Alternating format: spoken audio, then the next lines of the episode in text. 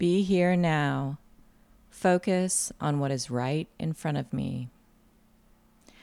I think I've gotten distracted by grand dreams and aspirations again. I forgot that I've spent the last decade learning that the most satisfying and meaningful place for me to focus is on what is right in front of me. This is true about work, relationships, and lifestyle. If I put my best energy into what is already going on in my life, it will yield riches. It is also much simpler to figure out where to focus than when following the current cultural obsession to create your dream life, job, relationship, which I keep getting sucked back into. I think the feeling of free fall, of ego dissolution I experienced last week might have something to do with leaning too far in that direction with this blog toward aspirational dreams. And so, because I need to remember this, you don't have to find your purpose, it will find you. If you can't see it, do better with the life you already have. Fix what's broken, clean up your house, love the people you're with better. Get creative and curious. Find different approaches to the work you already do. Stop gambling on your dream life somewhere out there in the future and live the life you have. This is how it works in daily life. When I wake up in the morning, there is a current already running that I step out into. It shows up in what's on my calendar, in what the weather is like, in what comes into my inbox, and the needs that arise.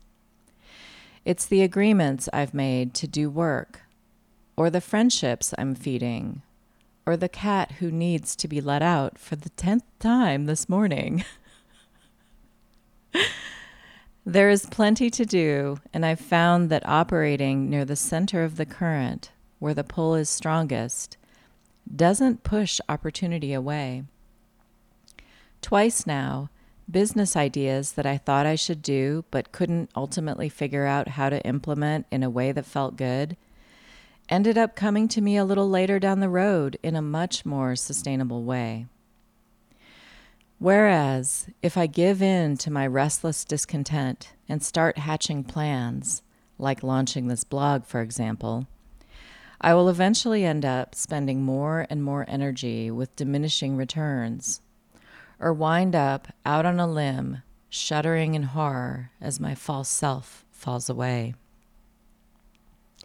This doesn't mean entrepreneurs, inventors, and creatives have it wrong.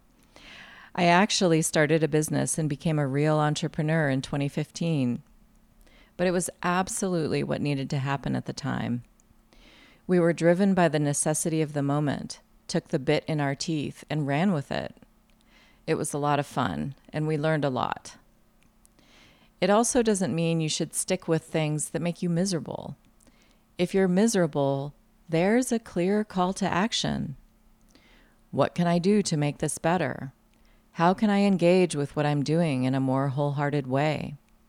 Can I talk to my boss, talk to my coworkers, take up exercise or meditation, go outside at lunch, get really creative to find an out of the box solution? Can I leave for the right reasons?